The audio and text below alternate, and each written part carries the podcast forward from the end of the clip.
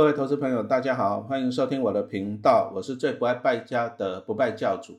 哦，我们上一个单元讲到了啊，股东权益报酬率 ROE，哦，ROE 就是税后净利除以股东权益。接着我们又把它拆解到杜邦的方程式啊，可以看到了，哎，拆解成三个东西哦，获利能力、资产运用效率跟财务杠杆这三个方面。好，那怎么样呢？ROE 这个观念。啊，除了可以用来选择一个一些好的公司的股票，那么也可以用来做我们个人的投资的规划嘛。哈，下面就是我们来跟大家介绍的啊。那第一个，我们刚刚讲到了 ROE 拆解成富邦方程式啊。第一个就是获利的能力，那对我们投资来讲就是提高怎样报酬率的。好，可能大部分的小资族你手上的资金啊还是有限的，那你当然是希望说你每一次的投资好，那那个报酬率要。越高越好，对不对？好啊，当然了，股市钱是很多了，不过大家都听过一句话嘛，高报酬就是高风险。好，所以说你在投资股票的时候，你如果说希望得到高报酬的商品，那你就必须要付出精神啊，付出时间来做研究。而且我要提醒一下哈，其实股票这种东西很好玩啊，你真的有在用功努力做研究，哎，它也不一定会回报你啊。讲实话，为什么？因为我们得到的资讯啊，都是过去的资讯啊，落后的资讯。哦，啊，你听到说公司预测未来很好，搞不好他是骗你的。那你买了以后，你看到他，哎，搞不好大盘反转了，你还是会赔钱啊。所以投资股票其实还是有很大的变数。也就是说，你在希望得到更高的报酬率的时候，你还是要把风险啊摆在前面啊。但是有一些资本已经比较够大了，啊，那他想要乐活啊，比如说，哎，他有个几千万，啊，每年领个几趴。哎啊，他领到的股利就是上百万了，就可以哎开心过生活了啊，他也不需要研究股票了，对不对？啊，领股利就可以开心过生活了，对不对？那他就不需要很高的报酬率了啊，那当然他的风险也就降低了。好，不管你是小资主，不管你是资本大的，对不对？哈，你在追求高报酬率的时候呢，你也是要注意到风险。那我们就是在报酬率跟风险之间取得一个平衡了。那有没有办法呢？再来增加我们的获利？比如说，我希望说啊，差不多的报酬率啊，比较稳定啊，可是差不多的报酬率又不是很惊人、很很惊奇，怎么办？好，那我们就是接着啊，第二个方法，资产运用的效率哈。那其实投资股票基本上它的概念很简单呐，你就是怎样呢？买了股票，股利再买回去啊，你就慢慢的用时间去滚啊。比如说像。老师这本书是用零零五六做例子嘛？哈，二零零五六最近的股价三十三块左右。哈，录音的时间是二零二一年的十二月底。那今年啊，二零二一年配一点八，去年配一点六，前年配一点八。所以说你这样子，你把它除以三十三，哎，大概就是五趴多一点了哈，五趴多一点了。那这个报酬率呢？你如果说纯零零五六就是五趴多一点，迷人吗？哎，好像也不会太迷的，因为五趴多好了，给你算六趴好了。我们拿七二法则来算，你把七十二除以六趴啊，按你得到的就是七十二除以六就是十二年啊。你买零零五六，你只是领股利哦，而且你要领到六趴的股利哦，你也要十二年才会增值变成一倍啊。这个还是需要一些时间的了哈。所以以陈老师我个人来讲，说实话，我不会傻傻的存零零五六了，我不会傻傻的存。哦，除非的，除非一次啊，你资金全后一次买个一千张、两千张，按你领股利，一千张你领个一百八十万，两千张领个三百多万，好，按你就这样开心过生活啊。不然呢，我们还是希望说哈，把报酬率拉高。那报酬率拉高，我们后面会跟大家介绍一些方法啊。所以说你再仔细听下去。好，那第三个方法，我们刚刚讲到 ROE 拆解的第三个就是财务杠杆。好，什么意思呢？其实这个就讲到陈老师自己一个个人的经验了哈，我个人的啊跟大家分享一下，我从民国八十三年一九九四年哦，从研究所毕业，他毕业以后，他接着就开始啊当流浪教师啊，然后找工作啊，就这样子哈，那小孩子也是陆续的出生啊，那我到了我就民国八十三年，那民国九十年考上公立学校，那时候是。接着呢，三个小孩也出生了。二零零一年，小孩子也出生了。我记得了，到了两千零八年，哈，我从一九九四年，民国八十三年毕业，到了二零零八年，我那时候那一年还蛮开心的，知不知道为什么？因为我的股票的资产，好，终于达到了一千万，啊，那一千万我当然是开心，那一个里程碑啊，对不对？一千万，我们刚刚讲到，我如果说买那个便宜的时候买零零五六，每年领它六趴，一千万可以领个六十万，那一年一个月平均就五万块，哎，加薪啦也是很开心啦，是不是？哎啊，但是开心通常啊，反正就是这样子的，哎，喜剧跟悲剧有时候就是会同时降临。好，那两千零八年大家都知道发生什么事，然后就金融海啸嘛，对不对？啊，好不容易累积到一千万，很开心，可是，一千万在跌的时候呢，也很伤心哈，真的是没有错。哎，可是到了零九年哈，零九年初那时候，我看大概也跌的差不多了，因为跌太多了嘛，九千多跌到四千点也太多了哈。啊，我就跟我妈妈商量，啊，就拿一个房子去跟银行贷款，啊，就借了五百万的房贷。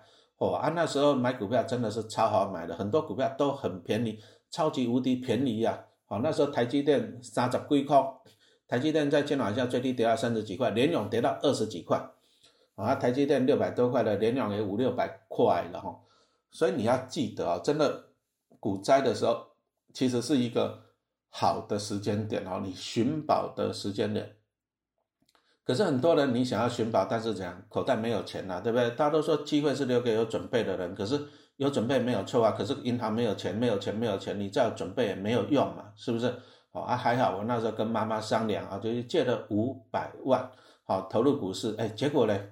啊，金融海啸来得快，去得也快。后来，反正全世界就是一直印钞票，QE 啊，就把股市印拉起来。哦，我发现这个全世界的经济已经看不懂了。以前呢，以前股灾跌就让它跌。那你看看，像二零二零年这个肺炎的疫情一来，一样印钞票，印钞票，印钞票，股市就这样一直创新高，一直创新高，对吧？然后全世界就是拼命印钞票就对了。股市，所以基本上来讲，股市长期啊，陈老师还是看好的。好，那你只要碰到。动荡波动的时候，哎，其实反而是一个好的时间点哈。那你看看我这个经历来讲哈，我从一九九四年啊研究所毕业开始工作，那我前前后后换了六个工作啊，还有当了五年的流浪教师，教师啊，还要养三个小孩，我花了十四年的时间哈，在两千零八年才存到一千万的股票，可是零九年呢，金融海啸一来的股票太便宜了。好，跟妈妈商量，就借了五百万去买，结果呢，哎，不到三年的时间呢，啊，变成又多了一千万出来了。你从这里有没有看到迷人的地方哦？原来股灾的时候，哈，第一个你要逢低进场，第二个呢要有钱，有钱要怎么样？有钱啊？那像陈老师在大概二零零一年，民国九十年就当了公务员嘛，哦，在公立学校教书。我进了学校的第一年，我就办了那个信贷。哦，因为信贷军工家的信贷利率蛮低的哈，啊，陈老师在学校教了十八年，后来离职，啊，我就办了前前后后办三次，因为信贷办一次是七年，那我就办了第三次就离职了哈，啊，接着我还办一些理财型房贷哈，其实理财型房贷你就把它想象成一张很大额度的信用卡，而且是啊随借随还，按日计息。所以你从这里你大概了解了吧？就是说我想要投资要有钱啊，那我就用杠杆。好，那我们怎么样再把刚刚前面的三个观念，哦，ROE 的三个观念怎么运用在投资零零五六上面啊？当然提提醒你一下啦，零零五六也不是唯一的选择了。好，你也可以像现在的零零八七八零零九零零也都可以考虑。好，因为老师写书的时候还没有这两档高股息的 ETF。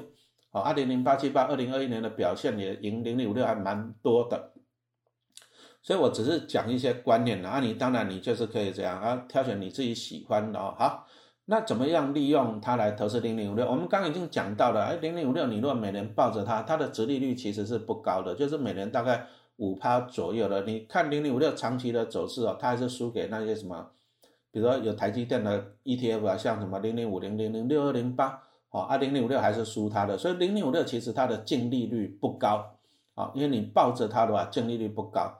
可是你你你抱着它，毕竟它的好处就是安稳嘛，高股息 ETF 好处就安稳。可是又想要再增加一点报酬，怎么办呢？还还记得吗？杜邦方程式拆解了三个，第一个就是净利率。好，那净利率反正你抱着它，它就是不高了，那怎么办？好，那你就第二个方法，总资产周转率，好，总资产周转率。还有第三个就是权益乘数，也就是投资的杠杆。好，那我们来看一下第一个净利率的方面啊。其实陈老师一直跟大家讲说，零零五六你不要存啊，因为你存着每年就是五趴左右的股利率，其实也不会太迷人啊。所以说我都是善用这样做价差的方式哈。那我这本书我就统计在二零一八年那时候，其实陈老师还蛮喜欢那个成交爆大量的概念哈。你你想想看嘛，啊，大家人大家都持有零零五六，想的是这样啊，我就不会打嘛，安稳零股利。可是你看到股灾的时候，比如说像在去年二零二零年疫情来的时候，很严重的时候，投资人哦，讲真的，内心都会受到很很重的伤害啊。你看他每天都在跌呢，啊，那个就跟凌迟差不多。所以投资人哦，心情会一直这样啊，恐慌的情绪一直累积啊，累积到最后受不了的时候呢，会集体恐慌啊，集体卖出啊，集体卖出，你就会看到一个爆大量哦，成交爆大量的情况。可是我要问大家一个问题哈，什么叫做成交爆大量？什么叫做成交？有人卖出，也要有有人买进才会成交哦。所以你看哦，当大家在恐慌在卖出的时候，爆大量就表示也有有钱人大户呢。在大量的买进，哦，这样子清楚了吗？好，也是有人在大量的买进哦，所以我讲实话了，在去年二零二零年三月多的时候，我也是有买的，哈，有大量在买进零零五六，因为我就看到一个成交爆大量的情况，好，那你再看看，其实像今年哈，二零二一年哈，其实五月、八月、十月啊，你看台湾股市都有还是有有下跌的情况啊，因为疫情的一些干扰哈，还是有下跌，所以说你如果说二零零五六做价差哈，高股息 ETF 都一样。你耐心等，反正一年你总会等到几次。就像我讲的，今年五月、八月跟十月，好，你都等得到，好，啊，你就等等到它大跌，好，下跌，然后又爆大量的时候呢，哎，这个就是一个进场的时间点，啊，啊，当然买进的时候也不要一次 all in 啊，就像我们刚前面讲到用三角角形买法嘛，对，在跌的时候你就慢慢买，好，啊，你就会降低你买进的成本。那其实高股息的 ETF，你只要买的够低。哦，你第一个，你将来赚价差的几率就会增加了，报酬率会增加啊，不然你领股利也会怎样，殖利率也会增加。哈，所以我们刚刚讲到说，你要增增加你的净利率，最好的方法就是等，哦，在高股息 ETF 啊下跌了一阵子又爆大量的时候，你去买就会买在相对的低点。好，再来就是资产的运用的效率啊，其实我刚刚已经跟大家报告了。好，零零五六，你给他看过去的股价，哎，上有锅盖，下有铁板，所以说你赚到了要跑啊。那我看看，我们回忆一下，像今年，好，五月、十月跟那个，好，你看看零零五六过去哈，其实有兴趣的你去看一下过去的线图。那老师这本书上也是有线图图了，啊，只是陈老师不好意思，因为我这个 podcast 的没有办法呈现图表，哈，你只能听我用念的，好。那你看零零五六，它过去的股价走势就是，哎，上有锅盖，下有铁板嘛。好，那你如果说看到我们刚刚讲的低点爆大量的时候，你去买进，好，啊，涨到相对高点的时候，哎，锅盖区了，你就要把它卖出。啊，你卖出以后，你把资金这样放在口袋，哎，啊，接着呢，跌了再减，啊，涨上去再卖掉。好，那零零五六过去都可以这么做哈。所以说，投资其实就是啊，你你要熟悉一档股票。啊，然后你找到了一个成功的模式，然后你一再的复制，好，啊，你想想看啊，你如果说零零五六，你给它抱着啊，零股利一年就是五趴啊，但是你如果说一年你可以做四次价差，你想想看嘛，一年有没有机会碰到四次大盘下跌，有没有可能啊？当然有机会嘛，那大盘下跌零零五六这种 ETF，哦，它还是会跌的啊，那，你趁它跌的时候你就把它买进啊，可是呢，哎，等到反弹你把它卖掉，你一年做个四次好了，对不对？啊，比如说你一次赚个四趴哈，那那你四次就十六趴，哎，这个就是我们的资产的周转率哈，啊，你就可以怎样啊，得到更高的获利嘛。啊，其实陈老师在书上啊，啊，书上你看一下，我书上的表格就是，哎，你看到在二零一八年的时候，大概有四次低点爆大量的时候买进了，啊，你看这样这四次做起来，大概总报酬率啊，老师书上有统计了。大概有二十七趴的报酬率啊，其实也蛮不错的哈啊。第三点就是财务杠杆，啊，财务杠杆就是说了，那一般小资族的最大的困扰了，就是我的资金啊不够多。虽然我抓到了成功的模式，但是我的资金不够多哈。所以说，陈老师在书上里面这本书，我之前也有讲过了，就是说你可以去善用一些什么啊，比如说一般型房贷、理财型房贷啊，那信贷。好，你可以去善用它，但是我这里要先讲个警语了。好，你要借钱买股票不是不行啊，因为现在利率太低了，借钱买股票当然是可以的。好啊，但是问题是你买进的是什么样的股票？好，这个才是重点。啊，你如果说借钱去买进一些本梦比啊、标股啊去当冲啊，这个真的不建议。好，不然你万一万一冲不掉了，万一跌了，你你就这样血本无归哈。